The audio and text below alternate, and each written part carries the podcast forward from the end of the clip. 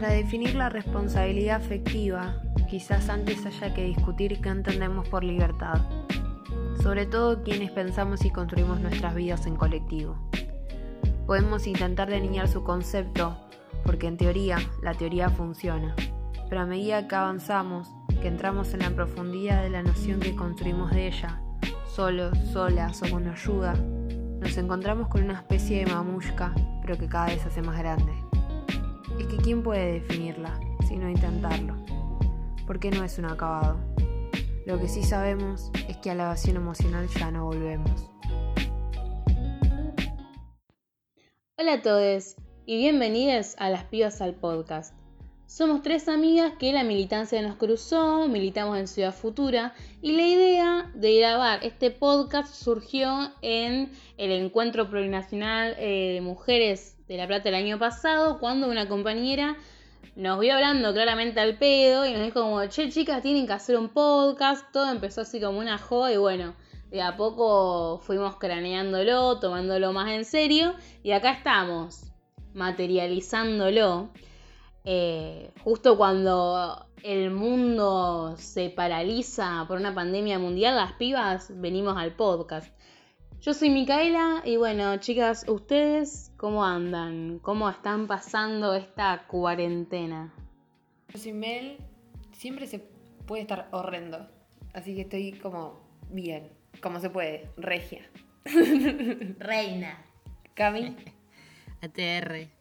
Bueno, eh, hola, yo soy Cami. Eh, nada, yo estoy acá tranca, como que estoy como tratando de ocuparme en un montón de cosas para poder decir que estoy re bien.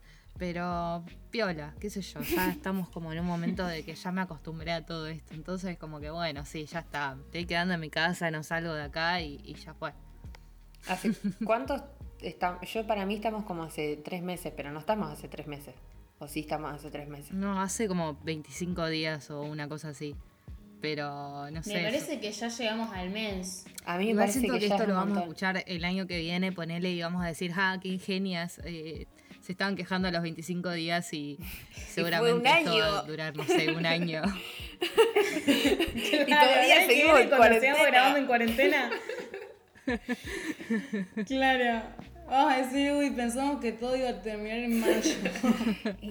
Qué boludas.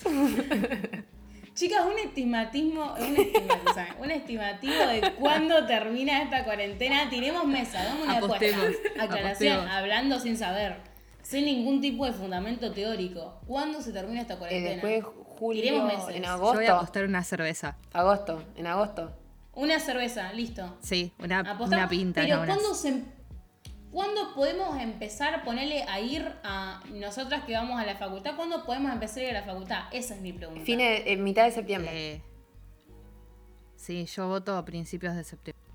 Bueno, chicas, tal vez yo esté pecando de pesimista, puede que sí, pero para mí vamos a empezar a tener como un movimiento más fluido por ahí en octubre recién. Ahora vamos a los que nos compete, que es la responsabilidad afectiva. En este momento vamos a tratar de desglosar qué vendría a ser este término que últimamente se usa bastante, que es la responsabilidad afectiva. Para eso hicimos un trabajo de investigación exhaustivo, un enorme, extenso campo de investigación un montón de fuentes, es decir, preguntas en Instagram. Claramente. La investigación en tiempos de Centennials. Em, y bueno, después eh, vamos a ir como mechando lo que nos fueron diciendo nuestros seguidores. Nuestros tres amigos que nos contestan las respuestas. ya te miran y eso no se dice. Esto se corta. bueno, eh, sí. Respondí un montón de gente, boluda. Digo, Melanie, vos dijiste tres, pero. Son tantas respuestas que Querés decir tres mil.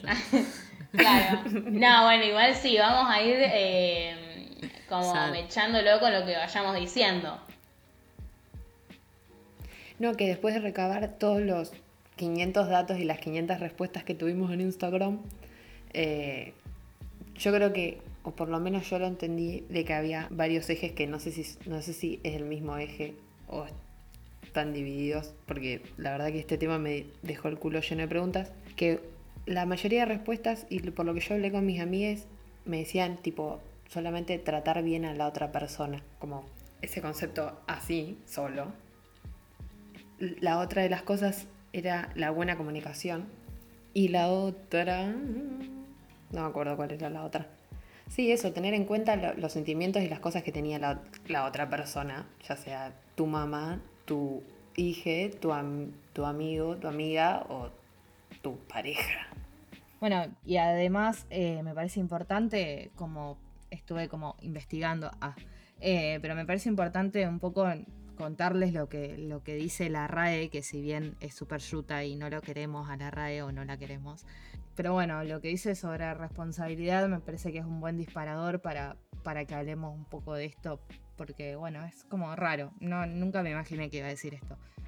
Bueno, dice que hace referencia al compromiso u obligación de tipo moral que surge de la posible equivocación cometida por un individuo en un asunto específico. Dice que la responsabilidad también es la obligación de reparar un error y compensar los males ocasionados cuando la situación lo amerita. Sí, como que como que solamente hay que tener responsabilidad cuando vos ya tuviste un error. Como que Claro. No. Claro. Bueno, pero como no bancamos a la RAE, vamos a decir que no. Ah, o sea, se fue a lo moral, a lo que está bien y a lo que está mal. Bueno, o sea, no entiendo. ¿Qué onda? Claro. No me gusta, no me gusta ya. sí, de que lo, lo, moral y todo eso, que no sé, está escrito en una piedra, lo dijo un chabón porque le pintó y todos seguimos a eso, que supuestamente era la moral. Entonces, ¿de dónde parte? Y aparte, obviamente lo dijo un chabón. Un hombre. ¡Qué sorpresa! No había prestado atención a la parte de la definición que dijo Cami, que, o sea, la responsabilidad parte a través de un error que ya cometiste, es una locura. Una locura. O sea, solamente tenés que ser responsable cuando la cagaste. Dice que es la obligación de reparar un error. O sea, solamente tenés que ser responsable cuando ya la cagaste completa. Cuando ya la cagaste. No es no cagarla. no, bro. Es tratar de arreglarlo. Claro, y lo último, si la cagás, porque es normal cagarla, es normal cagarla y capaz de hacer, puede ser que vos hagas sentir mal al otro, pero me parece que como que está media rara. Digamos a la RAE, y en este podcast, las pibas del podcast, vamos a empivarlo y feminizar todo lo que pueda llegar a ser empivado y feminizado.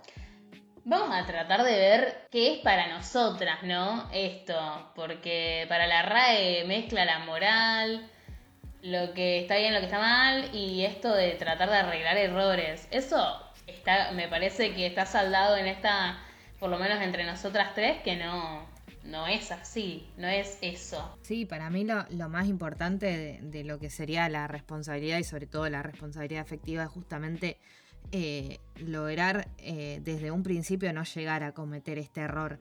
Y en caso de que, o sea, de vos ser responsable para tratar de no, de no hacerle mal al otro. Eh, y a la vez, si vos sabés que te mandaste una cagada, poder tener los ovarios para ir y decirle, che, mira, discúlpame, yo sé que esto estuve mal. Y tratar de actuar en consecuencia de eso, ser consciente de que si vos te mandaste una cagada, de que tenés que repararla y, saber de que a la otra persona vos lo, que vos hiciste le puede hacer mal. Eh, o no, no siempre tiene que ser algo negativo el ser responsable. Sí, también es dependiendo, es re, subjetivo, porque una cagada para vos, capaz no una cagada para mí, ni para el vecino. Me parece que es re subjetivo. Me parece que va más por el hecho de conocer a la otra persona que está involucrada en esa relación, cualquier tipo de relación, para ver qué cosas a, a esa persona le jodería y qué otras cosas no le jodería, porque me parece que errores vamos a tener todos siempre. Claro, Saliendo un poco de la RAE y volviendo tal vez a lo que se denomina como responsabilidad afectiva en estos tiempos de que hay que registrar a las otras personas, tener en cuenta sus sentimientos, cuidarlo. Siempre yo creo que, eh, por lo menos eh, con las personas que hablé, le da una connotación como de, de vínculo amoroso o de alguna pareja o... Y es como, ¿por qué no tener responsabilidad afectiva si se entiende responsabilidad afectiva como cuidado, como eh, respeto, como registro de los sentimientos? con amigues, con familia, con, eh, voy a decir algo tal vez polémico, o sea, con todo el mundo. Que es tal vez como muy amplio, ay, soy re responsablemente afectiva, ¿dónde está mi título? Pero, claro. Tampoco es un manual de herramientas que todos tenemos que seguir, es una definición que, todos tenemos que cumplir. Me parece que igual está enfocado en el tema de todos, yo también lo pensaba, más la parte de, una pareja, porque si vos la cagás en una pareja es más visible. Como que con el amigo está todo permitido si la cagás, porque es tu amigo y tiene que ser tu amigo para siempre. Y como que no importa, no pasa una. O como que es más importante la relación o tu familia.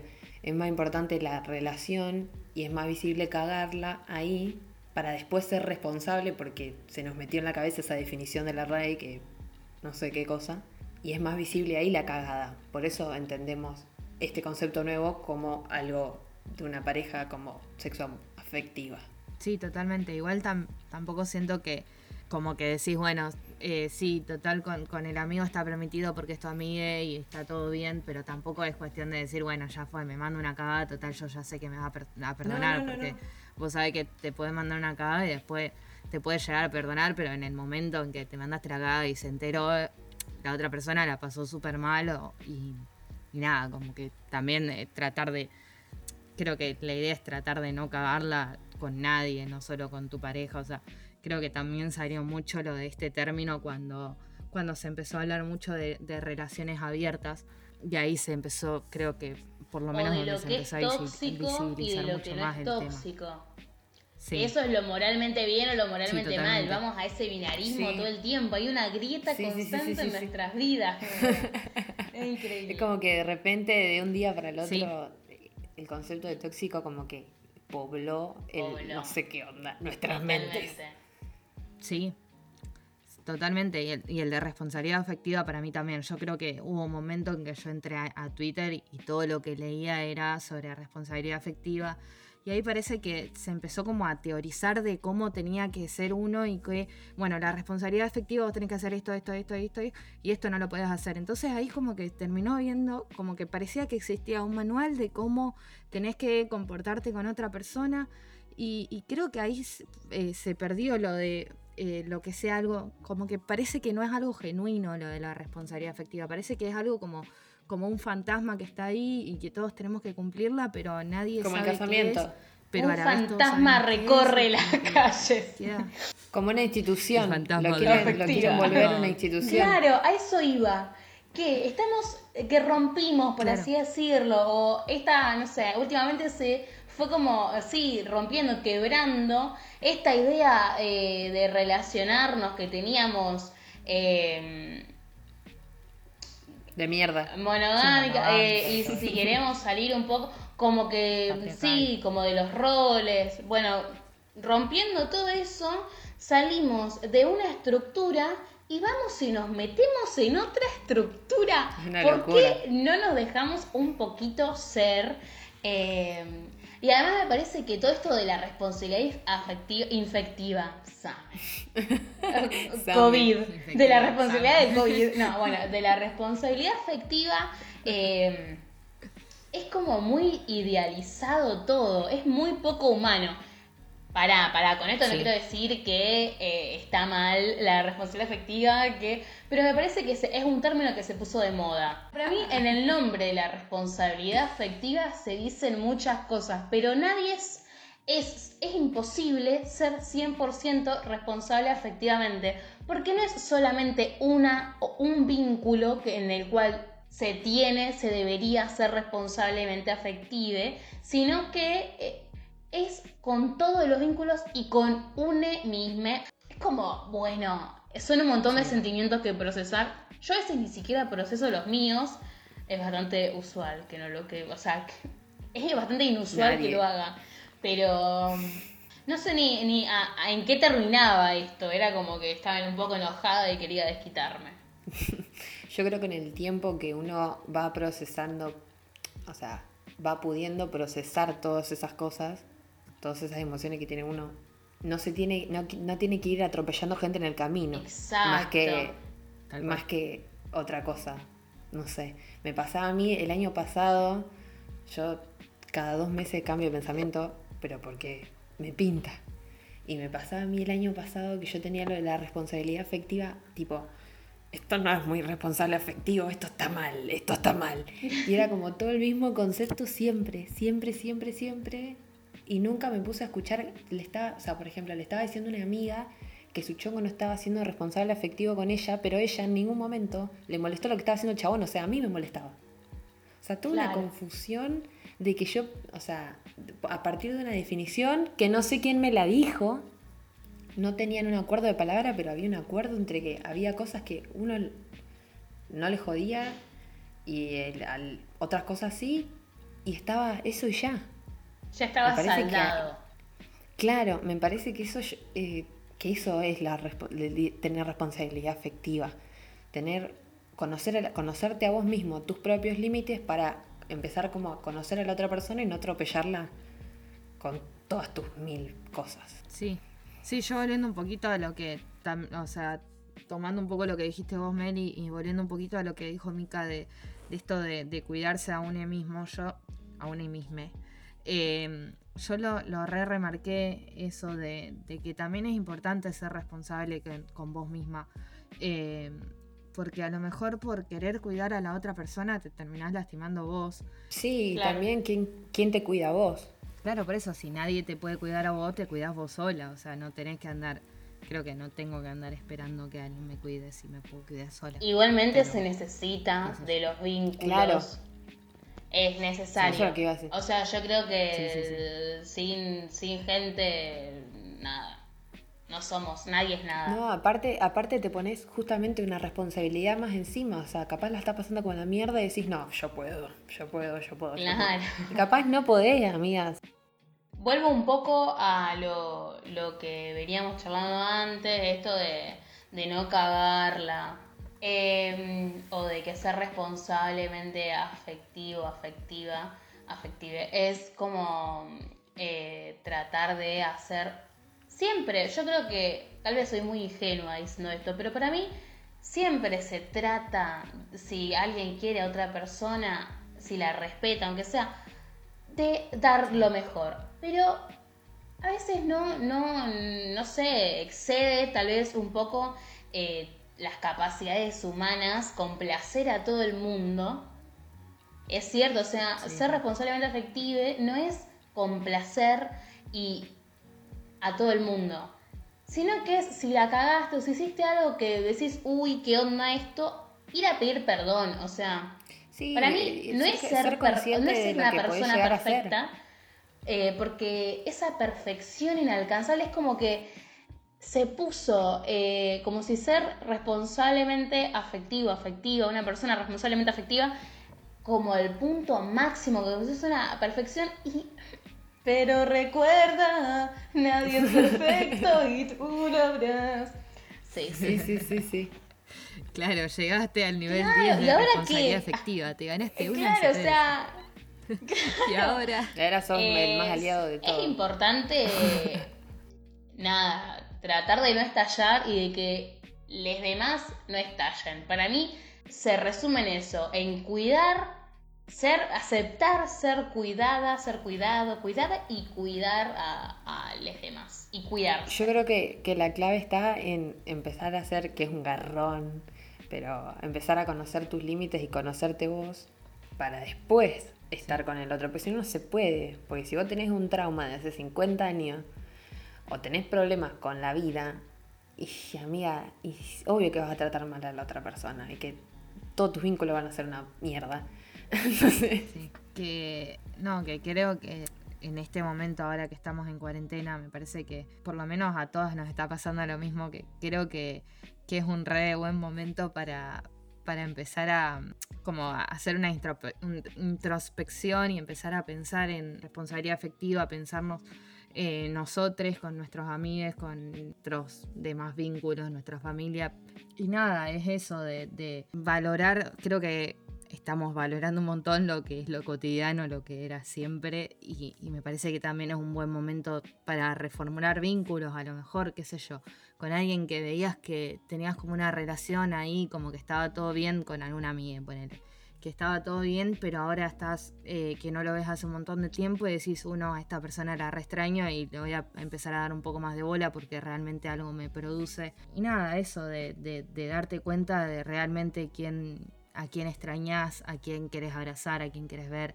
Escucharte, porque ahí te estás escuchando. Y es re loco porque el contexto, el contexto mismo de una pandemia en, medio de todas las muertes que hay, porque hay muertes, eh, y de toda la paranoia, te obliga a que vos seas responsable afectivo con la otra persona, a que si vos extrañas mucho a una persona, vos extrañas mucho a una persona, en tu egoísmo no la vayas a ver, porque no la podés ver, amigo, porque se puede morir, o sea, a ese nivel de locura y el contexto te está obligando a que vos cuides al otro más allá de lo que vos sientas. Si lo extrañas, si no lo extrañas, si querés abrazarlo, si no lo querés abrazar.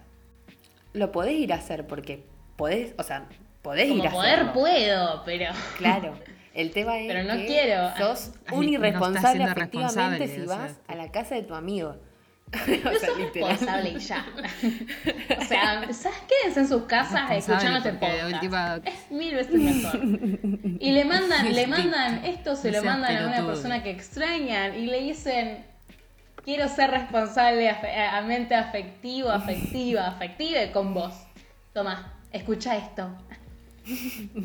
Eh, te lo dedico. también se lo pueden mandar a algún chongue y decirle, ay, escuché esto y pensé en vos. Y ahí es como, que le estás tirando un palo, pero a la vez no. Voy a decir que esto es un palo. Bueno. igualmente lo que iba es que. Lo haces reflexionar, boluda. Introspección. Bueno, pero con todo esto del aislamiento. Capaz que hace una introspección y te dice, ay, te amo. Ah, creo que estoy enamorada. En una. No, bueno. En una. Claramente no. Em, en una. en el aislamiento, todo esto del aislamiento eh, y el tiempo por ahí que tenemos, o que a veces tal vez no tenemos, porque la rutina es como que nunca termina. Pero bueno. Eh, estresada. en, un, toque de estrés. Somos tres y acá hay estrés. Quise hacer este chiste un montón, chicas. bueno.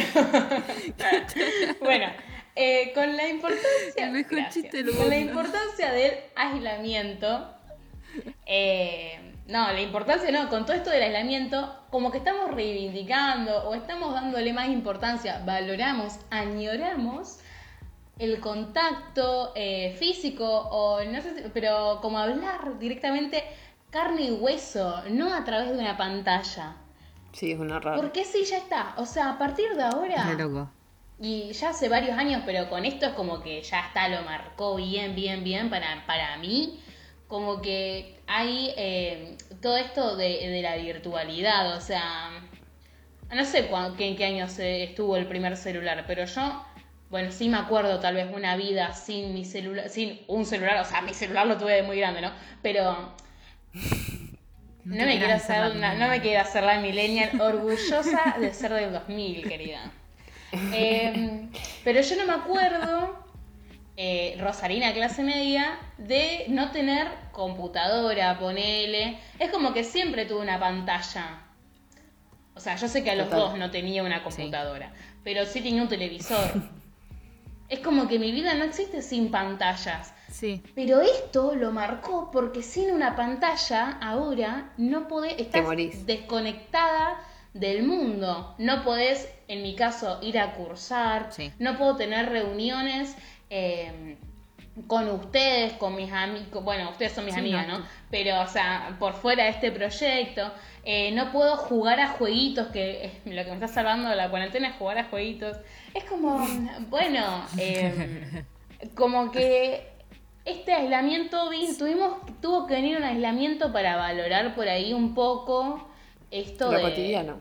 De lo, sí, de lo cotidiano, de lo bueno de lo cotidiano en realidad, porque en lo cotidiano hay varias cosas, pero sí, sí, a lo que iba era como, eh, la, importancia del contacto humano, el- y con eso mandarle un mensajito a alguien que por ahí está solo, sola en, en un departamento, que está pasando la cuarentena en soledad, es un montón, o sea, no sé si es un montón, pero acordarse es como, che, estás eh, registrando a la otra persona, a empezar a hablar como, bueno, ¿qué onda tu cuarentena? Pues Sí, ese ¿cómo es el está? mensaje clave, ¿no? Sí, igual ojo, porque hay un montón de gente que le encanta pasarla sola. O sea, puede estar eh, de 10 pasándola Obvio, sola. sí. Lo importante es eh, registrar a, a otra persona que va a decir, bueno, lo extraño y quiero. Sí, no sé, sí, de una. eh, agarro y le pregunto cómo Yo está. igual creo que de todas formas, más allá que a vos te guste estar solo, el contexto es muy raro, chicas. No es lo mismo que tomarse un fin de semana y estar solo. Me parece que No. no, puedes ir a comprar, no te puedes ir a tomar una birra. Es todo bastante raro. Me parece que el mensaje ese, de todas formas, por más que vos sepas que la otra persona la está pasando repiola y es una persona que le gusta estar sola, tiene que estar igual porque es muy Yo raro. creo que es una pasando. cuestión de, de sobrevivir, por ahí si lo queremos plantear en, en algo más apocalíptico, y que para sobrevivir tenemos que estar juntos. Y lo que nos une, lamentablemente, por ahí, tal vez no tan lamentablemente, es una pantalla. Que una pantalla acerca y achica un montón las distancias. Nunca va a reemplazar un abrazo, pero bueno, es lo más cercano que nos tenemos. Eh, y bueno, qué cursi se ponía todo de repente. Y yo creo que también eh, en esos flashes de, Sí, es de- momento de ser cursi. no, no sé, teorías conspirativas y todas esas cosas, que se hablaba de la vida virtual, de que nosotros los humanos nos íbamos a olvidar lo que era un abrazo y demás, creo que no está pasando. o sea, no está No. pasando y no va a pasar. Yo creo que no va a pasar. No, iba a decir que el otro día nos dieron para leer un texto. No sé si Mica ibas a decir. No, no, con Cami estudiamos la misma carrera, aclaremos Un poco el eso. texto plan. Sí. Sí, un poco como que el texto planteaba esto de que, de que en un futuro, que sí, ahora ya es el momento en que ya no, no haga falta salir a trabajar y que no haga falta salir a, a cursar porque todo eso se va a poder reemplazar por una pantalla. Y obviamente tuvimos que poner un comentario sobre eso y dije que estaba totalmente en desacuerdo, que, que no hay nada que pueda reemplazar lo que es el contacto humano porque creo que es lo que, no sé, por más que, que no sé, las pantallas ahora nos estén acercando un montón y, y a mí me encanta poder charlar por, por videollamada con mis amigues porque sé que es la, la única manera de que tenemos de contactarnos, pero eh, como el abrazo y el contacto, o aunque ni siquiera el contacto físico, pero el hecho de, de- de que estemos en la misma habitación, de, de poder conversar bien sin que haya delay, sin que haya, sin que se escuche para el orto, que sea todo como, como Que se estén Genuino, riendo de las digamos, cosas. no sé, Sí, si genuino es la palabra, pero que sea que- real, digamos. eh, Que veas la, el, Nada, eso no se puede sí, que veas la expresión en el otro de algo que vos estás diciendo en este momento, como yo la estoy viendo a ustedes. algunos quieren sí. todo el oro, Bueno, yo solo quiero vagar con vos, dijo el Piti. Ya lo- No, pero ¿por qué traía esa canción, no?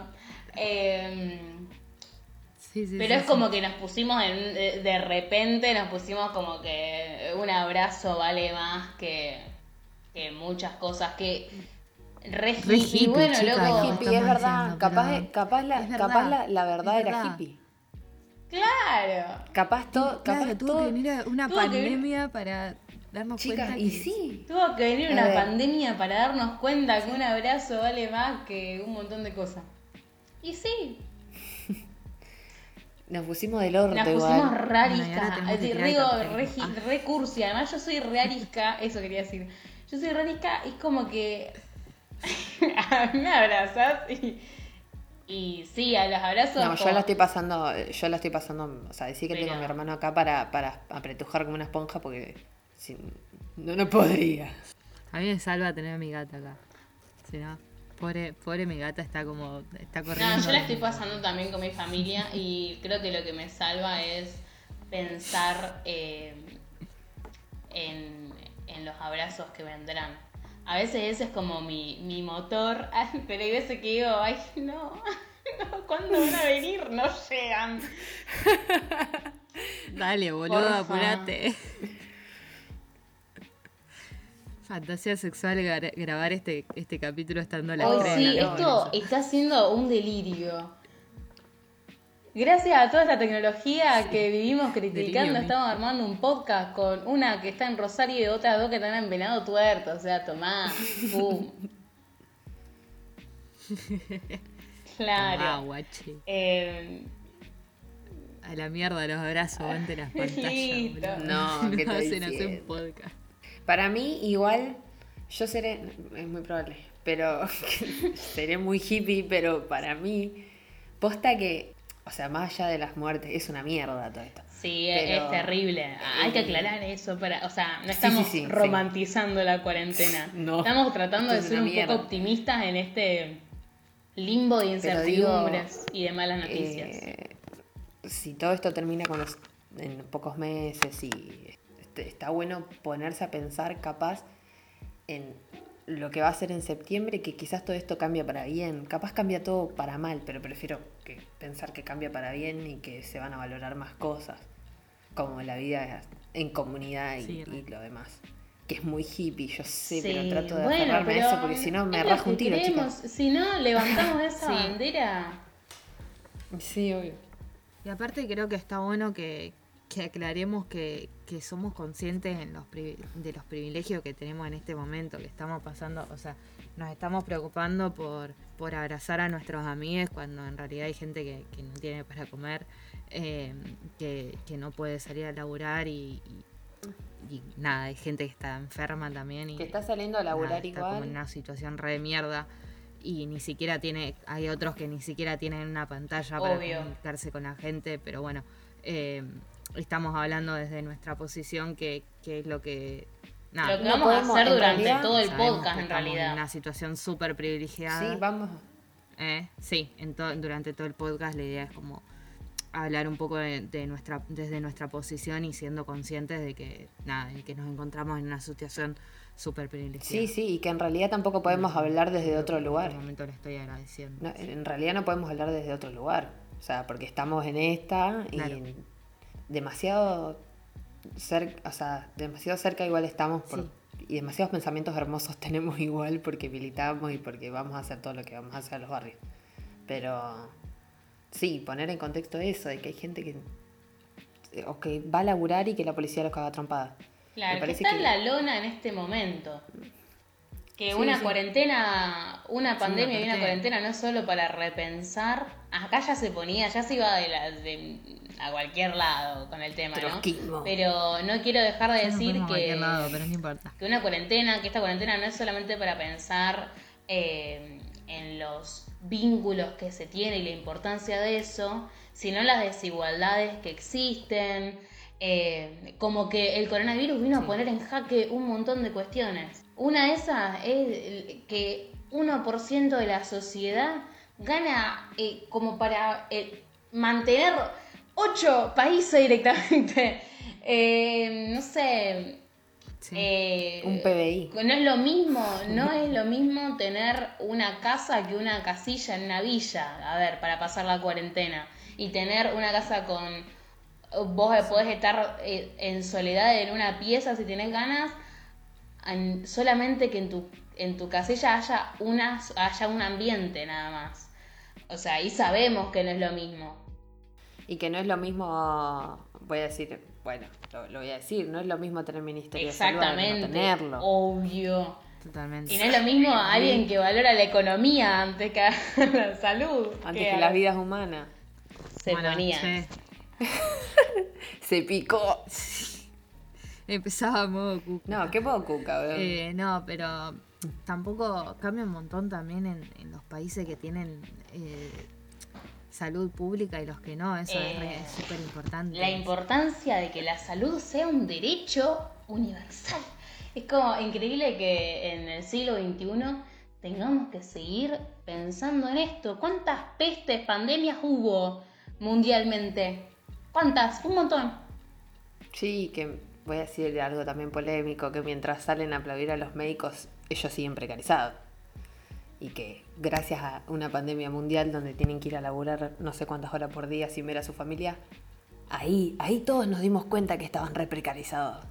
Qué cosa. Sí, es como que tenés que esperar una pandemia para darte cuenta de un montón de cosas que ya venían pasando desde siempre, porque, a ver, que la gente no tiene, no puede salir a laburar, que no tienen para comer, eh, pasa desde toda la vida y recién ahora están todos haciendo como, está perfecto, pero como que ahora se están solidarizando todo porque eh, está como más visibilizado eso y, creo que esto es algo que eh, espero que, que esto es, sea lo bueno que nos llevamos de la pandemia, de decir, bueno, eh, está pasando esto, esto y esto, bueno, tratemos de cambiarlo y pongámonos las pilas, hagamos algo y, tratemos de cambiar un poco el mundo, loco. Porque ya creo que ¿Para no se qué puede estamos si no para transformarlo todo? Sí, obvio. Que ese sentimiento de solidaridad perdure y no se quede obvio, dos meses. Y tampoco pensar a corto plazo de, bueno, vamos a transformar todo para nosotros, para nosotras no, hay que transformar, hay que hacer un... Yo ya idealizando todo, ¿no? Pero nada, o sea, para mí habría que, que, basta, que vamos a, transformar cosas, pero no solamente para que nosotros la podamos vivir. Tal vez ni siquiera lleguemos a ver la transformación o el cambio. Para todo es todo, para nosotros nada. ¡Ya lo dije! quería que decir. no, ella, ella lo, quería, lo quería decir en algún momento. Pero para eso estamos militando también, o sea, como que tratar de aportar lo, poco que tenemos y, tratar de cambiar un poco la realidad de tanto la nuestra como la de quien nos rodea y, capaz que de acá a 50 años siga todo lo mismo, pero después empieza a haber un cambio y sabemos que nosotras algo aportamos y, eso ya, ya es un montón. Sí, igual también creo que la gente que no milita necesariamente en un espacio lo hace igual, teniendo responsabilidades con las otras personas, teniendo todo esto que hablamos anteriormente. Eh, nada, pensarse en colectivo, en sociedad y levantar banderas como la solidaridad. Eh, y la de cuidados y la de responsabilidad efectiva. Vamos a volver al tema o qué, chica, nos fuimos, nos fuimos, nos fuimos, nos fuimos al, otro mundo, Manu Chao. Sí, sí. Nos fuimos, nos fuimos. Igual sí, pero puede llegar a tener. Sí, todo, todo tiene que ver con todo. Recién terminaste diciendo que, que nada, que lo que va es, la, es lo colectivo, entonces podemos tener una responsabilidad afectiva colectivamente y entre todos quedarnos en nuestra casa. Eso es responsabilidad afectiva, 100%. sí. Totalmente. Eh, y nada, y obviamente apostar a la solidaridad y saber que si estamos en una situación de privilegio poder darle a, eh, una mano a quien lo necesite y, eso creo que es súper, eh, creo que eso engloba un poco lo que es la responsabilidad efectiva en cuanto a lo colectivo. sí, sí, una, una mano, una mano desde, no sé, no sé, digo una boludez, pero, va, que no es una boludez, pero donar ropa hasta ir a, a hacer un guiso en un barrio y hasta mandar un mensaje a alguien que Ma Manden mensajes, eso eh, es re importante, porque es nuestra manera de estar en contacto. Voy a volver otra vez todo, de nuevo todo el, tema de responsabilidad efectiva y voy a volver a ventilar. Eh, cuando salió todo esto de, de, que la gente hablando de la responsabilidad afectiva, de queriéndola teorizar y de decir, bueno, tenés que hacer no sé, para ser responsablemente afectivo tenés que escribirle al otro para preguntarle cómo está. Y es como que ahí es como que empecé a pensar un poco en mí y dije, uh, pero yo soy una verga, yo soy malísima, yo esas cosas no las hago, entonces ¿qué? No soy responsable con las otras personas. Y, nada, después también, o sea, me pongo a pensar y, digo, bueno, yo trato de hacer lo que puedo y, por mi manera de ser trato de no sé, de, no mandarme cagadas y, si me mando cagadas espero o trato de, no sé, pedir perdón, aunque me cueste un montón, pero trato de arreglar las cosas. Pero bueno, hay un montón de veces que ya sé que me mando cagadas o que no estoy haciendo lo suficientemente responsable, pero, pero bueno, también es todo un trabajo aprender a no sé, digo la palabra comportarse porque es la única que me sale, pero me Sí, tampoco es cuestión De, de ser punitivistas y de castigar a la gente que, que no es entre comillas, porque ya nos dimos cuenta que ser o no ser como raro, responsable, eh, afective. Sí, yo creo que si no te cabe cómo el otro te trata, ni nos vimos. O sea, mientras. Me parece que con eso, o sea, parece es tan simple y a la vez tan complejo. Como, a mí me pasa sí, que sí. yo cuando empecé a... Sí, acá creo que... Sí. ¿Qué? No, que cuando yo empecé a le- a leer los conceptos de por ahí, empecé a dar cuenta que yo también era una bosta, pero al mismo tiempo es bastante raro porque es como que te vuelve a encasillar en el binarismo de si está bien, está mal. Sí, está el de lo moral, de lo moral ese. Mm. ¡Ay, Dios! No, no da. Sí, sí, aparte es como una especie de auto boicot de decir, uh, no, yo no, no hago esto, todo esto, todas las personas están diciendo que hay que, que para ser responsable tenés que hacer esto, esto, y yo no hago esto, entonces soy una Soy verga, la soy peor persona este soy una mierda.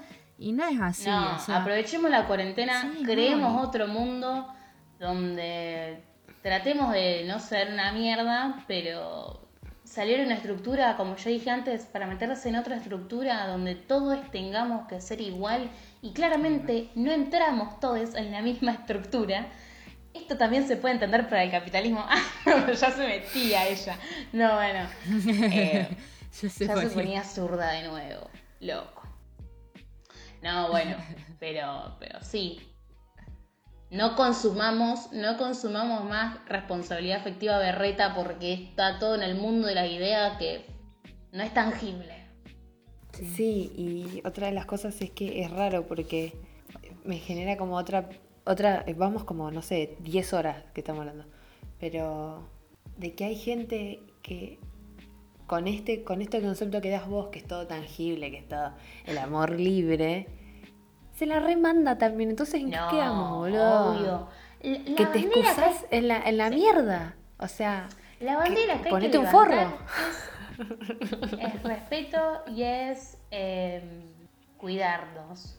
Empatía. Empatía. Eso iba a decir, que todo lo, Empatía. esto lo, lo tenía como reanotado para decirlo al principio, ¿no?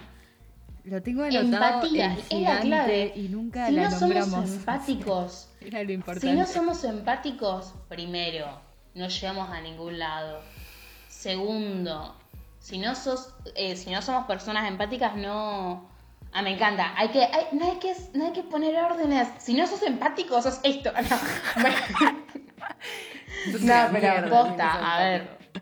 La clave de todo, la clave de toda vida, de toda vida en sociedad es la empatía. Y es lo que nos salva un montón de veces. Esa es la clave de esta responsabilidad afectiva y de toda la lista y el listado. Porque vos puedes comunicar las cosas, pero si no las comunicas con empatía, si cuando alguien te dice las cosas no sos empátique a la hora de, de ¿Qué es la empatía, chicas? Preguntale a la RAE, amiga. La empatía, claro, vení, Rae, vení, dale. Me parece que este fue un buen episodio, capítulo, cosa para... Va, creo, estamos cerrando, ¿no? Sí, sí, sí, ya nos fuimos. Bueno, como todo, culmina al fin. Eh, este podcast también, este episodio, este capítulo, esta cosa, pon esa cosa horrorosa ahí o verás. Cada vez que, cada, esa cosa cada vez que le horrorosa dice ahí o cosa verás. se me viene eso a la mente. Es terrible porque cosa es algo que se dice muy, muy seguido. Pero bueno, eh, eso, vamos concluyendo. No sin antes agradecerles a nuestros amigos que nos dieron una mano con la parte técnica de sonido, eh, a Ruby Armesto, que es la autora del texto que leímos en la introducción, y también a la Libre por estar como impulsando este... ¿Se dice programa de podcast o se dice podcast y ya? Bueno, este Digámosle podcast, digámosle podcast. Gracias a la Libre por impulsar este podcast, eh, por impulsarnos a hacerlo. Y bueno, Les queremos por- un montón. por la Libre es, eh, aclaro, una librería feminista y autogestiva de acá de Rosario. ¿Dónde queda, Mica? San Martín 1168. Em, y también agradecerles, chicas, agradecerles a ustedes porque son las mejores compañeras para hacer un podcast. Ella quería decirnos algo lindo. Voy a llorar. Ah. Ella dice que no es cursi, hizo lo más cursi Sí, que podía haber hecho o sea, un podcast. Ella ¿Más, más rosita podía hacer este podcast? No, No. rosa Rosa pastel. Bueno, no, pará, reivindiquemos el rosa. Obvio. Bueno, basta. Ah, no, ella quería dar toda la no más difusión. así, chao. Nos vemos, adiós, chao, chao.